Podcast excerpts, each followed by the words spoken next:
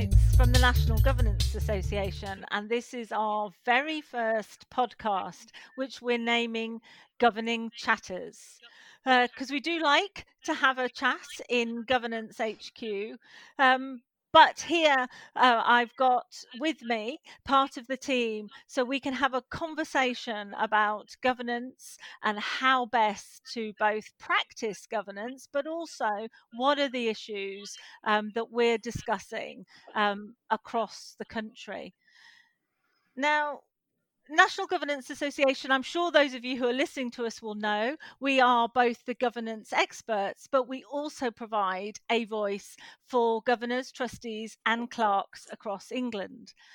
And we value expertise, evidence, our independence, and the voices of all. So we really reflect on what you're telling us from around the country we're not an organization we say that shoots from the hip but we really are taking seriously acting both as a voice for the school and trust governance community but building um, on what we know as the governance experts so it is really rather strange for us here um, to be simply on broadcast, not getting questions back for you. It's it's really countercultural uh, for NGA, but we're going to give it a go. Um, but we're really looking forward to the fact that we shall be setting up our networks virtually uh, soon because we have uh, four different networks in which we normally bring together people face to face and now, because of the times we find ourselves in, we're going to uh, reimagine those virtually. So that's um, our clerking advisory group uh, that advises us on our Clerking Matters um, campaign, our Community MATs network, our SEND advisory group, and our Young Governors network we've really uh, been working hard to try and improve the diversity over boards of boards, particularly over the last couple of uh, years. And if you haven't come across that, have a look um, at the Everyone on Board um, campaign. So here we are, starting our podcasts, which we had hoped to do uh, anyway, but we're starting them now during lockdown. So we're not all sat together in our headquarters in Birmingham, but we're talking uh, from our own homes across the, the West Midlands. So I can't see uh, now uh, other people's raised um, eyebrows. Um, so it may feel a little bit still. Oh, there you go. I heard a heard a whisper from someone else um, uh, there. But the first thing I wanted to do uh, before we launch into our piece is to start with a thank you for everything you do as volunteers. Because um, truly, the best part of my job uh, it's not meeting with national um, officials in the uh, Department for Education's headquarters. Let's hope they're not listening.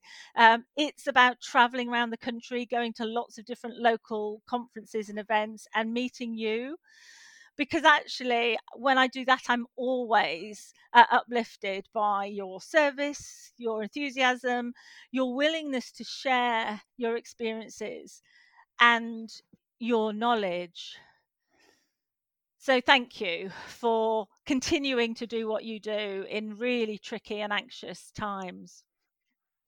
But also, I'm really lucky to have a great staff team here at NGA. So they are beavering away, producing resources for our members and indeed for other people across the wider sector. Um, so we thought that uh, today we would give you um, an idea of what we do here behind the scenes, a monthly summary of the live issues that we've been grappling with, um, but then also some more in depth um, podcasts on a particular topic. So let's kick off this first ever Team NGA podcast. I have got Steve and Emma, yes, a second Emma, uh, with me. So um, please introduce yourselves and your role and what you've been working on over the last month. Yeah, oh, it's good to hear you, Emma. It's good to hear both of you, Emma. Actually, lovely to be here and be and to be part of this.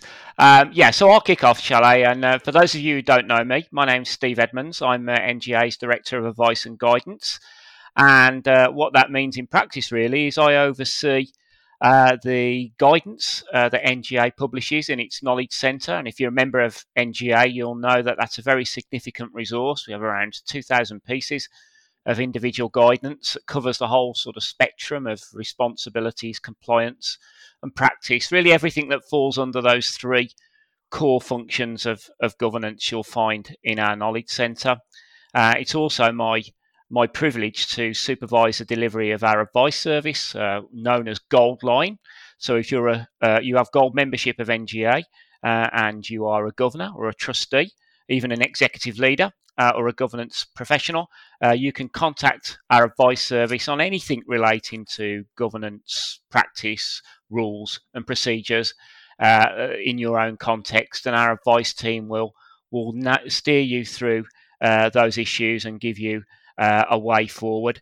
And actually, at this moment in time, um, we'll we'll talk about this more, I'm sure, later. We've we've opened the service to all governing boards uh, in view of the current circumstances because we think that's that's really important. But uh, I'm sure that's enough from me for now. We'll we'll come on to that later. So Emma, over to you.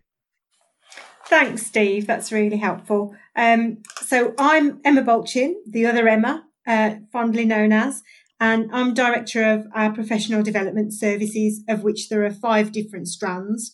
So our first um, and foremost is is our face to face training offer.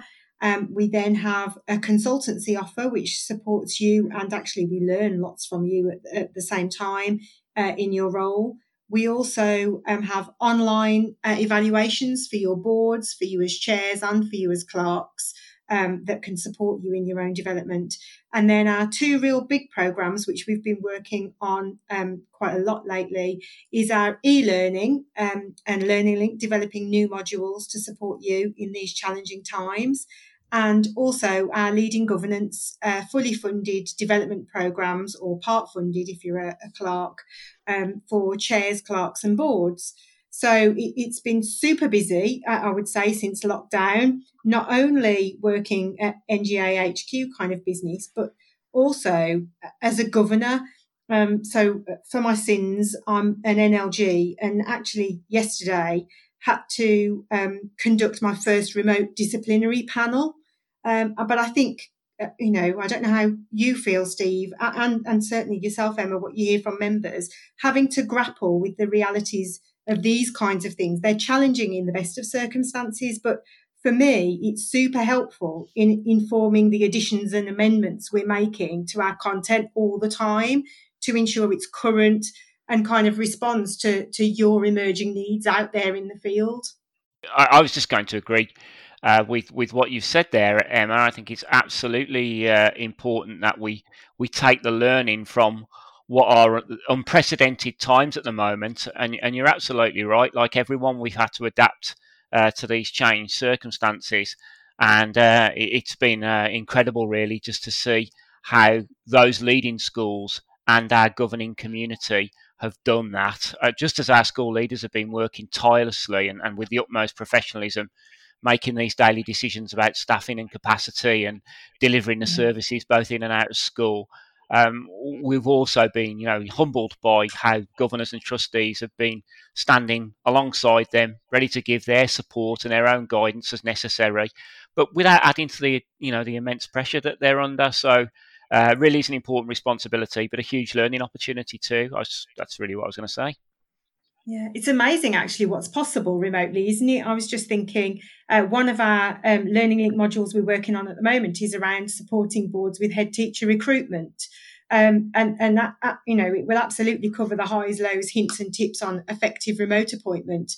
Um, so processes, interviews, and such. But actually, um, our subject matter expert Judith, who's leading on that, she has um, been chatting to people who are, have said there are some real advantages from doing that remote interview because people in lifetime are pulling up, sharing screens and sharing their resources and actual evidence examples that they potentially wouldn't have taken to an interview because they don't know what the questions are going to be. So really, really interesting things emerging. That's fascinating, isn't it? And we're we're we're always so grateful to our members who do report uh, back whenever they can. You know, given the amount of time people are having to spend on governing in the first instance, and then if you're a chair, you're giving even more time. So the fact that people are are willing to share, and that is our absolute experience um, here at NGA. People are very very gen- generous in terms of reporting um, back to us.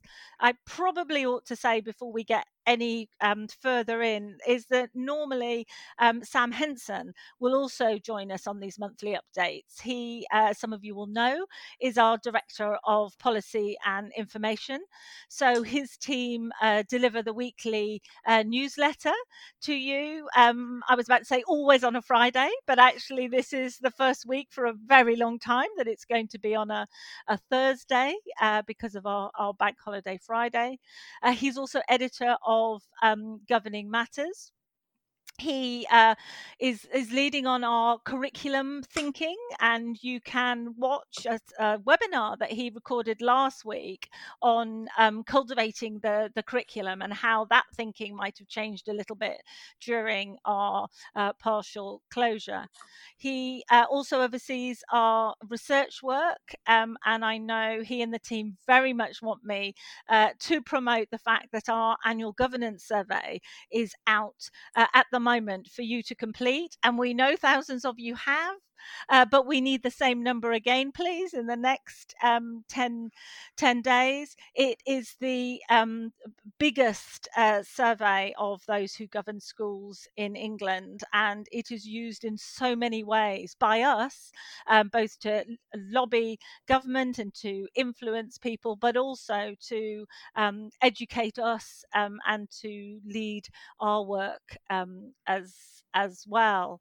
Um, and then lastly, Sam leads also on Academy Trust governance. So I know that um, is a topic that we'll be returning to in in future months.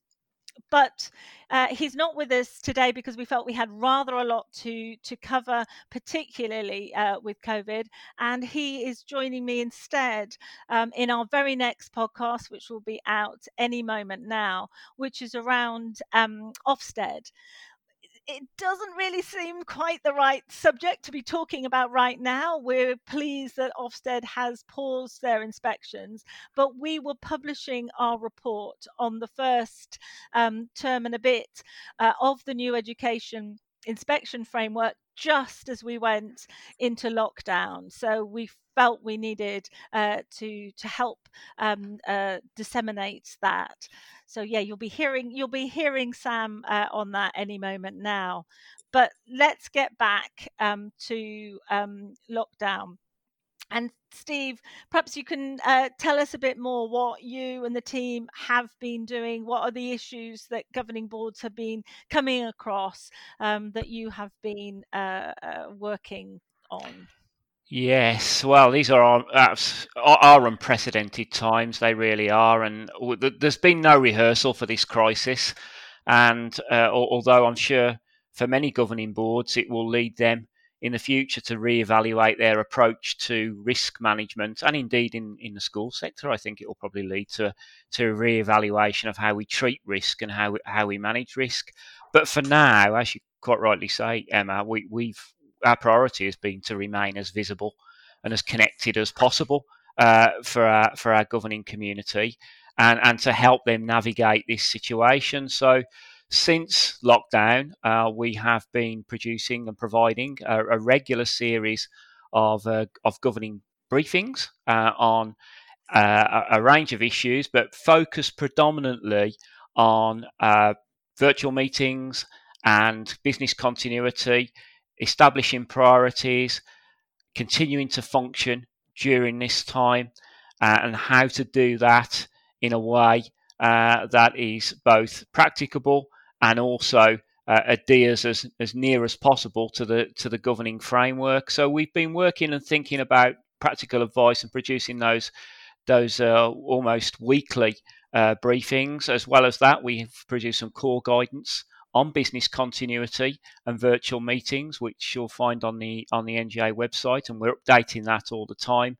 And now, as we, we start to reflect and think forward about uh, you know a period where we can envisage schools reopening, uh, perhaps initially on a partial basis, we're starting to think about the strategic leadership of of the post-COVID um, schools uh, sector and and some of the issues and challenges that we'll, that we'll be facing. One of which will be you know the, how well schools are equipped to deal with the you know the sad consequence of the COVID crisis, and that is uh, bereavement and you know dealing with bereavement uh, uh, that suffered by pupils, staff, and the school community as a whole. So it's been a very busy period, but it's also been a, a very rewarding period serving our members in this way and, and learning with them uh, as as we go along. And I, I, do echo very much what Emma said earlier about uh, about the challenges, and you know, there've been no you know strict guide for it. We're we are learning as we go along, and we're we're putting kids and you know pupils at, at the forefront of our thinking, which is as it should be. Mm, absolutely. And obviously governing boards are, are different and, and react uh, differently and, and, and manage things differently. But but given the sort of conversations that the team are having on the gold line and other contacts we've had with with members, what are the things that you uh, you think are are challenging them both? I think there's two aspects of, of this, isn't there? There's the managing to do the uh, their own business, what we're calling you know business continuity, and then also their their broader concerns for um, the the schools, for for, yeah. for pupils, for, for, for the staff. Yeah, and that and uh, that's been very interesting, Emma. Really, the, that's been the journey over the last few weeks because it it was certainly the case uh, that post lockdown, the immediate uh, immediately following lockdown, uh, when it became clear that those governing processes and routines that rely so much on schools being opened uh, would need to change. That we were being asked mostly about uh, the the process of business continuity, the, the, the practical implications, things like governors terms of office coming to an end and uh, elected governors not being able to hold elections to replace those elected governors or trustees who've reached the end of their term, for example, or panel uh, work, panel hearings and meetings, that processes that were, were were ongoing but had ground to a halt effectively when the schools were closed, and how you would deal with those situations. And we're continuing to provide advice on that. that's still taking up quite a bit of time for the advice service. But what we've noticed, certainly over the last couple of weeks, is now the emphasis is changing in terms of the queries that we're receiving. Uh, we're receiving much more uh, requests for advice about how boards monitor the provision uh, at this time. Uh, things like you know online learning that's been provided by uh, by schools uh, so the pupils who, who aren't in school, and then in the post sort of COVID era, if you if you want to call it that, you know what accountability should look like. For example, how do we pick up head teacher appraisal and performance management issues when you know a large part of the cycle has uh, you know has been dominated by uh, by this very urgent situation, uh, and then how do we how do we treat uh, you know data going forward, for example, when we've had this this gap? So the the emphasis is most definitely changing. So you can see that the that the thinking is is becoming sort of more strategic and and envisaging a point when schools will be reopening in the future. And I guess that reflects uh, the you know the, the, messages that are coming from from the government, and so we are starting to get geared up for that for that time. Absolutely. I mean, the, the the press and media have been absolutely awash, haven't they, with with speculation in the last uh, week or so about whether schools may be one of the first things to uh, reopen, at least at least partially. And I think that's really got um, a lot of conversations uh, going, hasn't it, amongst governing boards and with their school leaders. And some of it, of course, we can't plan for or prepare for because we do need um, the government to tell us uh, what is safe and what social distancing um, might look like in schools because it's fairly clear that the sort of social distancing we may expect when we're out in the park um, doing our daily exercise of two meters doesn't work um, in in schools. So some of it, as it were, is way above our our our pay grade. But there are some things, don't you think, that that it is useful for governing boards to be um, thinking about with their school leaders. Oh, abs- absolutely, and I mean, I'm, I'm, sure Emma will want to come in on this as a, as a chair of a governing uh, board herself. I, I chair a governing board of a, a, one form entry primary school in the West Midlands, and uh, you know I've been staying in regular touch uh, over the past few weeks just to see how uh, they, you know, they've been managing uh, our, our, situation, and and now as we're looking forward to, you know, at some point in the future, near future, we'll, you know, partially reopening. Um, as a chair of a governing board, I, I'm looking first and foremost for some strong, you know, evidence-based direction from the department uh, on on the issues relating to health and safety. You know, whether that's testing, PPE, social distancing, as you say, um, which you know in itself presents a huge challenge for schools, and and those those clear guidelines that that schools can base their own risk assessments on, and then certainly uh, in the context of my own school, um, I as a chair of governing board, I'd be happy, of course, if our if our pupils had some experience of school before the summer, uh, before the summer break, but it, that's not at the price of safety. So I'm looking as much uh, to my own head teacher's assessment of the health and safety risks uh, around reopening uh, and what our own local public uh, health advice is uh, and what my authority is saying. I'm looking as much to that as I am to the official advice in terms of forming a view, a view as to what is safe and what we what we can achieve, whether that's some form of staggered opening, uh, you know, phased phased reopening and the, the level of staff deployment that's required and, and how those staff are deployed in school. So those strategic discussions, I think we're, we're already starting to have uh, at, at board level between ourselves as governors and as trustees and with our school leaders. But you're right, we do need, uh, we are waiting for that, that strong evidence based direction to inform the next level of conversations that we have. Yeah, I think it needs it needs careful planning, doesn't it? Um, for sure, uh, and kind of a, a, nice leading time so that people um, feel safe and secure to do so. Um, and I think uh, you know, for me, I, am chair at a pupil referral unit, and to start with, actually, they were able to continue with about 75% of the pupils, um, but over time, that slowly reduced um, down and down. So actually, more remote support has been kind of bread and butter for the last few weeks. So staff doing um, deliver home deliveries of, of food parcels and, and all sorts of things that they didn't realize were part of their existing mm. um, job description actually um, and also i suppose it's, it's quite different isn't it what you said steve is um, there are parallels for everybody, but each of the individual settings can themselves be quite unique. So the other place, um, I'm also vice chair of a trust, and actually the way that we've managed with the current set of circumstances has been amongst the schools as a collective, which has been a real strength. So that when staffing has been an issue, in one area, actually, we've been able to pool those resources and still to work in quite a safe, uh, safe way with lots of kind of social distancing and all of those sorts of things where, um, you know, it, it's nice to have that resource to draw on and that support to draw on and be able to have children not always attending the school where they would normally be attending if that's what's needed to enable key workers to get out there and, and do the job that they need to do.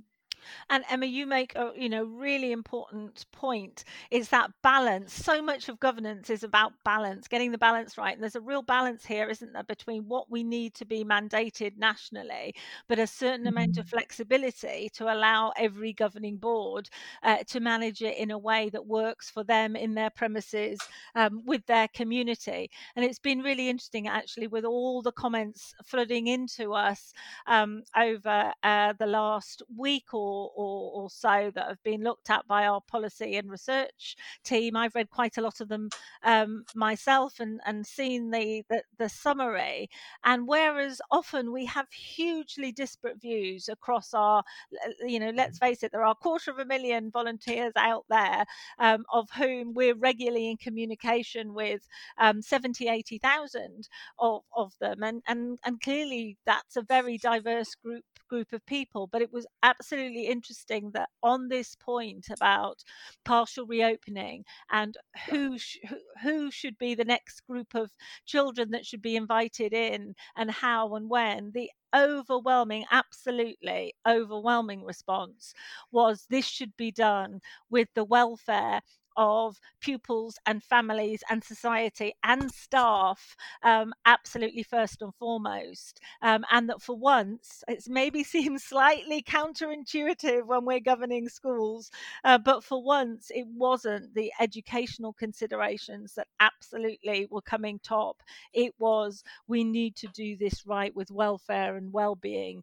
Um, you know, absolutely centre to to to purpose. So it may well be, in fact. Um, um, that we do have a few um, announcements over the next couple of days, and I think it's you know really important. The governance community is expecting there to be um, some facts, and Steve said evidence behind some science behind the decisions um, that are being made and then governing boards with their school leaders can make sure that that can work um, in their in their schools um, Steve, I don't know whether I know there's another topic you've been thinking a lot about in the last few weeks as well. And I don't want you know whether you want to say anything today on that or save it for another time. But that whole issue about staff welfare, but oh. particularly oh. head teachers, um, yeah. our, our role as employers, but also particularly concerned about head teachers and the responsibilities and stresses they've got at the moment. Oh, absolutely, it, it, it's so fundamental, and I think you know we've we've just touched on this, haven't we? That uh, well-being and welfare, and I think when when the school system does return to relative normality, the, you know those the, those conversations about what kind of what kind of system, you know, what kind of uh, culture, uh, school culture, and, and uh, will will be, you know, we be, will prevail uh, in the post-COVID era. I think that you know there's a lot more to be discussed there, and I think NGA will be at the forefront of those those discussions. And well-being and, and, and welfare has, has been certainly at the heart of what what we've been doing in our in our all things staffing work. Uh, anyway, but now, as you say, it takes on extra significance. And, and I'm delivering a webinar uh, on Thursday. This podcast is being recorded uh, on a Tuesday. So, in two days' time, I'm, re- I'm recording a, a, webinar on uh, all things uh, staffing in the COVID context, and very much hope that you'll tune into that through the NGA website. And I will be touching on some of the key elements of an effective wellbeing strategy that I think we really uh, need to revisit in our own school and governing board context. You know, regardless of what that context is, you know, I, I, I, what I want to do is sort of characterise what I think you know effective wellbeing strategy is in the post sort of COVID uh, world, and and at the top of that list of sort of characteristics, I, I do have looking after your senior leaders and encouraging them, uh, encouraging self care because I think so often our school leaders uh, almost require permission uh, from us mm-hmm. to to look after themselves yeah. because they take on their shoulders the burden of others, uh, and so it's absolutely fundamental that that you know we we look after them and we encourage them to model that that culture and approach to well-being that we want to see throughout the school not just with the staff but also with you know the pupils and, and the stakeholders as well and there are other characteristics as well you know how we assess risk there'll be those people who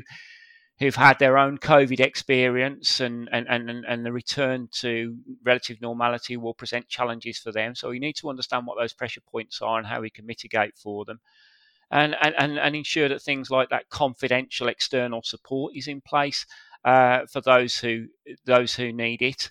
Uh, and and and check up. You know, just keep check check in rather, not check up. We don't want we want to see more checking in than checking up uh, because we think that's so important, don't we? Uh, you know that that, that people feel supported. Uh, so you know, I, I I like to think that. Uh, you know this that, that, we don't waste this awful crisis that we've we've had, and we we take it as an opportunity to create something that's that's better. And I know these these issues are very close to your heart, Emma, and it's something you've spoken about for a long time about the importance of culture, and and you know what what schools, the true purpose of schools are in their community. And I think there's no better time than now to reflect on that. Absolutely. And I think when we get into what a lot of people are calling the recovery um, uh, part of this um, uh, uh, pandemic, um, we'll really have to, to think hard, won't we, about what are the bits that actually we can take with us? Because um, I think we all have had to do things at such pace, but have to learn new ways of of being, um, and certainly around the virtual governance um, and, and, as Emma said, virtual interviewing. There's some things we're going to want to hang hang on to, but then I know we are, and I um, and also uh, members are telling us uh, how worried they are about children um, who are living in households who don't have the advantages that allow them to to to take on board remote learning in the way other families do. So I think we've got we're going to have um, a, a, real issue around catch up if if many weeks well many weeks will be will be lost in terms of of learning. So I, think we'll we can we'll come back to that. I'm sure um, another um, another month. But but you're right. There'll be a lot more reflection to to do and and and to learn from. And there are some things that um, people being grateful for each other and thankful for each other. I think is something that that I'm sure will um, will continue continue on. Emma, um, why don't you tell us a little bit um, uh, more about how professional development has been featuring um, in the last month? Um, certainly, when we had to, or schools had to, um, largely close down very quickly, and we all had to make such changes in our own lives, you would expect um, professional development, CPD, um, to take a back seat. Do you think that's still the the case now? Well, I, I, think probably that definitely is what we expected, but actually, um, it seems to be that much of the governance world are seeking, um, I suppose, to improve their practice, especially now. Um, so, you know, that's kind of borne out, I guess, lots of it, uh, you know, by the numbers of our listeners who are joining the weekly webinar. But our um, Learning Link, our e learning subscriptions have just passed over 30,000 users. Um, so, you know, we're really excited to see that happening. And, and, you know, it kind of, I suppose, it means that we're sort of um, trying to meet that demand by making sure the content that's already on there is uh, COVID friendly, let's say. So, for instance, one of our most popular e learning modules is our safeguarding um, for governors module. And obviously, what we're trying to do right now is to make sure that the, the, the COVID 19 guidance that's come out around safeguarding in these very specific circumstances is in there so our current learners can think about okay so from a governance perspective what will our role be in that? And that that's very much alongside uh, subject matter experts in your team steve isn't it? Yeah, absolutely, and I think you're you're you're right in, in what you say about uh, e-learning at this time, and, and how we're all taking this opportunity to to reflect and and, and think about you know how we can uh, best uh, prepare ourselves and equip ourselves to to carry out this this very important role. And actually, I was speaking to a governor colleague of mine this morning, and we were talking about the learning and the learning link offering in in particular, and we saying one of the great things about about this when there's so much pressure on uh, on us at the moment, you know, family life and, and, and other considerations in this very, you know, weird situation, that the e-learning provides a little bit of a distraction, uh, you know, an important and uh, useful distraction, but also it, it's not so um, rigid and structured that you can't sort of engage with it in in a way that you're able to cope with at this time. What I mean by that is you can dip in and dip out essentially, mm-hmm. and I think a, a, a, lot of people sort of uh, perhaps don't realise just how flexible Learning Link is, uh, and that you know just it is it is something you can uh, dip in and, and, and, dip out of and, and really undertake the learning on your own terms. And there's not much CPD, not much CPD out there that's structured like that. And uh, so I think that's a real, uh, you know, winning a winning attribute of, of Learning Link. I know that you're doing yeah. a lot of work to make those, to make that to make that even more, make the offer even more flexible uh, and bite size, which I think is great. Yeah. Absolutely. We we like to see Steve, um, as like your insurance policy. So you you might not look at it for 12 months at a time, but actually if you get called on to come and be part of a panel or if you end up being part of a, a needing to to organize a head teacher recruitment process, etc., you can go on it and find what you need when you need it. Um, and actually it's kind of at a time and place that's suitable and convenient to, to you as well, isn't it? Which are, you know, we, we're kind of I suppose, in a really unique set of circumstances that really lend themselves to, to that right now. Um, I think as well, one of the things that I've also found surprising is that we had got face to face sessions that were planned in. And um, our, our sort of governors have said to us, we'd really like to go ahead with this. We know we can't do it in a face to face way, but is it possible that you could convert it into a webinar for us? And actually, um, in the last two weeks, we've delivered probably two or three of those sessions that we probably thought we were going to have mm. to postpone. Uh, but schools and governors have been really keen to kind of um, carry on regardless and also have that opportunity, I suppose, to, to raise their concerns and ask questions about their specific circumstances, which you can do, can't you? And we're exploring all sorts of functionality at the moment. Um, you mentioned forums earlier. Obviously, we're doing the webinars and we're doing podcasts. We're looking at all the different kinds of forums there are so that if we have still got that demand, which it certainly seems we have, for that uh, bespoke board interaction, that we can seek to deliver that in, in some way. And, and certainly for local authorities who really like to deliver their face to face training and they're finding themselves in difficult circumstances and can't do it right now. We've seen quite a few of them yeah. come to us to say, can we offer learning link to all of our schools, please? Because they're they're so keen to keep professional development on the radar of their of their leaders and governors in school. And I think it's, I think that's great. probably so, sorry, sorry, Steve. Uh, I, I, think it's also um, uh, probably worth saying that actually uh, quite a number of multi academy trusts uh, buy into Learning Link, and last year we had a module uh, developed uh, particularly around MAT. Um, MAT governance. And the other thing I'd like to um, emphasize is the induction uh, modules, which um, I know are really meaty. Um, they're not, um, you know, they're not a simple um, option because actually, as anybody out there who governs knows, it's a, a, a hard thing to do. It's a real um, knowledge rich uh, uh, business. So we've been, you know, lobbying um, DFE, Department for Education, for as long as NGAs existed to ha- to have induction training made mandatory for for those that govern. And despite the fact that some other volunteers do have to undertake training before they can, as a magistrate, sit on the bench or at a citizen advice bureau give advice we don't actually um, in the governance community have to um, and we haven't when, we're going to keep asking we're going to keep asking because we don't give up an NGA but in the meantime you know the fact that you have got 30,000 um, uh, governors and trustees who are using the platform and have access to an induction um, program you know really pleases me. It's a, it's another route in to making um, induction you know absolutely absolutely part of what we all expect uh, when when we join a, a governing board.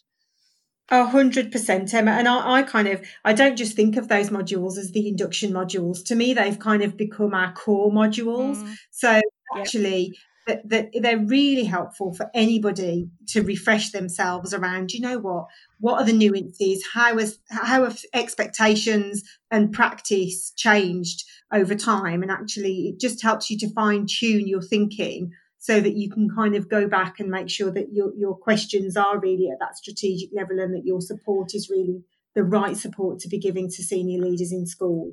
Um, so, so I think they're they're valuable for for anybody, Absolutely. whether they're, they're new or governing for a while as a refresher.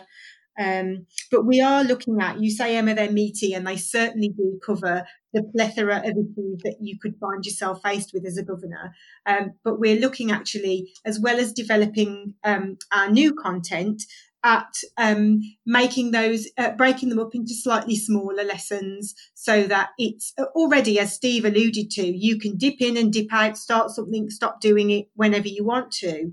but we are, I think once people start something, they kind of almost feel duty bound to get right through to the end in one go. Um, so we are going to save them as sort of separate lessons, if you like, um, so that people can actually just do part of it. It's much more along that bite-sized um, approach, which actually our learners, or lots of our learners, not all of them, but lots of our learners have said they prefer. So there'll be all different types of content, all different lengths of, of program, hopefully to suit everybody's needs and I think one of the um, we've been waxing lyrical, haven't we, about the way that everyone's being so flexible, um, about how we're all um, taking on sort of virtual uh, learning and different virtual systems. But actually, uh, you know, I think there's also a huge desire in the governance community that we see to actually meet um, other governors. Uh, we perhaps governors don't get as much of a chance to to do that as they would sometimes like and mm-hmm. really welcome that that sharing so you've got your leading governance programs that blend don't they the the e-learning um, with other um, with other types of learning so tell us a little bit about that yeah, so our, our leading governance programs um, have got every element that you could think of. So we've got um, e-learning in there. We've got online assessment. We've got um, mentor calls. We've got um, action learning sets or cluster groups where people meet um, together, as well as a, a formal sort of face-to-face offer with a facilitator as well. So all of those things kind of meld together o- over the course of a, a sort of nine-month period traditionally actually what we've had to do with that kind of given the current circumstances is extend our programs slightly and we're giving people more opportunity to engage with the online learning and the, the virtual or remote elements. I was thinking, Emma, when you talked about um, actually the the importance of kind of taking this as time to reflect that um, as part of that program we we have got online evaluation tools. They're available to anybody to buy separately but you get them um, funded for you as part of the leading governance programs. So the kinds of things that you could be doing right now if you um, enroll in a leading governance cohort is starting to think about your self reflection. So complete your online board review to identify what your strengths are and what your areas for development are um, as you work through that process in, in, order to kind of, I guess, focus on which pieces of e learning you might want to prioritize over others before you even embark on the rest of the, the program that's available to you. Um, so there's, there's, all sorts of opportunity there. Um, and, you know, we, we do the chairs and we do the clerks. Um, leadership development programs too. And our, our, clerks one, I think, is the only one in the country that offers the level three accreditation with uh, the Governance Institute ICSA. Absolutely, absolutely, and I think we probably um, ought to, uh, as you, you've inferred, make it clear that this is part of the um, Department for Education uh, funded programs. But we we are the largest um, uh, supplier that the uh, department uh, currently has, and we're we're very proud um, of our programs. But I think what some people may not realise, um, you you you might have noticed that I said one of the values, um, one of NGA's values is independence. You know, we are a charity and the vast amount of our income that, that comes in comes in because schools and trusts buy things from us, whether they're the things that Steve was talking about earlier, information, information, advice, and guidance, or the e-learning or our face-to-face learning. So actually, um, we we don't receive um, very much central government funding at all. And what comes in for leading governance absolutely goes out in terms of um, our facilitators um, and our venues and our development. So um, yes, we're a we are um, a charity very pleased to be providing, you know, what we think are, are quality uh, products for uh, for schools. So I think we've probably done a quick canter around um, a lot of the things that we're we're working on, but just before we stop and regroup in a in a month's time, can I ask both of you, you know, what you think governing boards um, should be reflecting on and and preparing for um, over the next few weeks, as much as you possibly can, given the you know the fact we've just been talking about speculation on on future decisions. Steve, do you want to do you want to start? Yeah, well, I I, I think we, for me, I I think we it's a really important uh, that we take our our role in the rebuilding pro- process following you know this very difficult and unprecedented period, and as governing boards, you know one of our one of our eight elements of effective governance is is having courageous conversations on behalf of our, our pupils.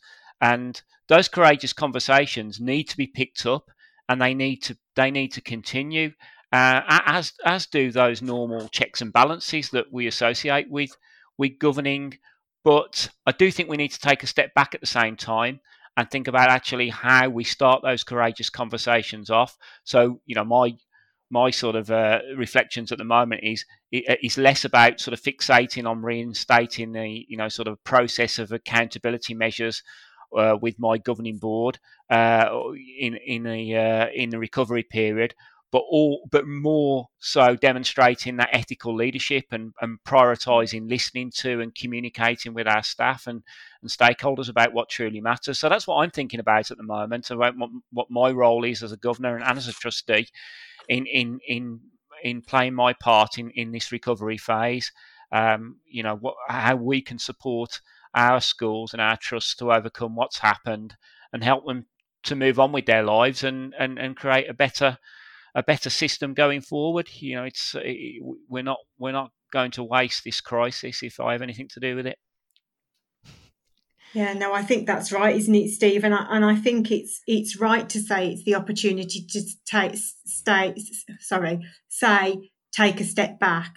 But actually, our, our challenge, if you like, our, our courageous conversations are um, almost no longer just with school leaders in the setting that we're in, but they almost go beyond that, don't they, in terms of us supporting um, the absolute drive to make sure that we feel confident, comfortable, prepared, and safe um, to progress with the next level as instructed or directed by government announcements that are perhaps perhaps imminent um, and sort of be be flying the flag and really shouting out for pupil welfare, staff welfare, uh, and also I think the absolute critical importance of the communication that goes to parents as well. Mm.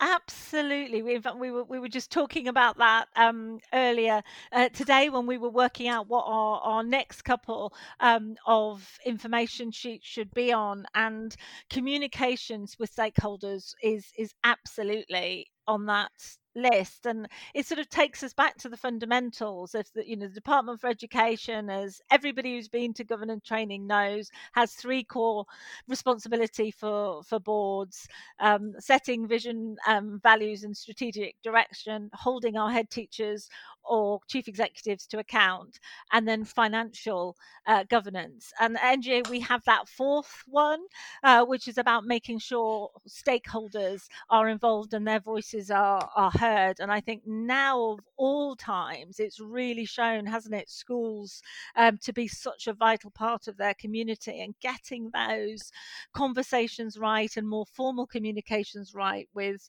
with parents and and staff, um, pupils, and the wider community is so crucial. And I think that's a time when boards need to be there to support head teachers and, if necessary, uh, present with with head teachers. And it goes back to that point you were making, Steve, about you know not leaving your head teachers alone um, in order to face what is an incredibly um, anxious um, time for for most people. So mm. I couldn't agree more. Communications um, and doing them sensitively and and and well.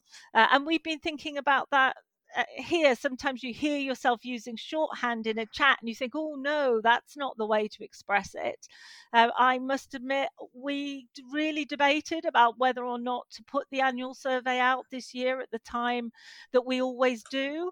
Um, and it's 10 years and it would have been such a shame to miss that sort of longitudinal um, effort of year by year by year.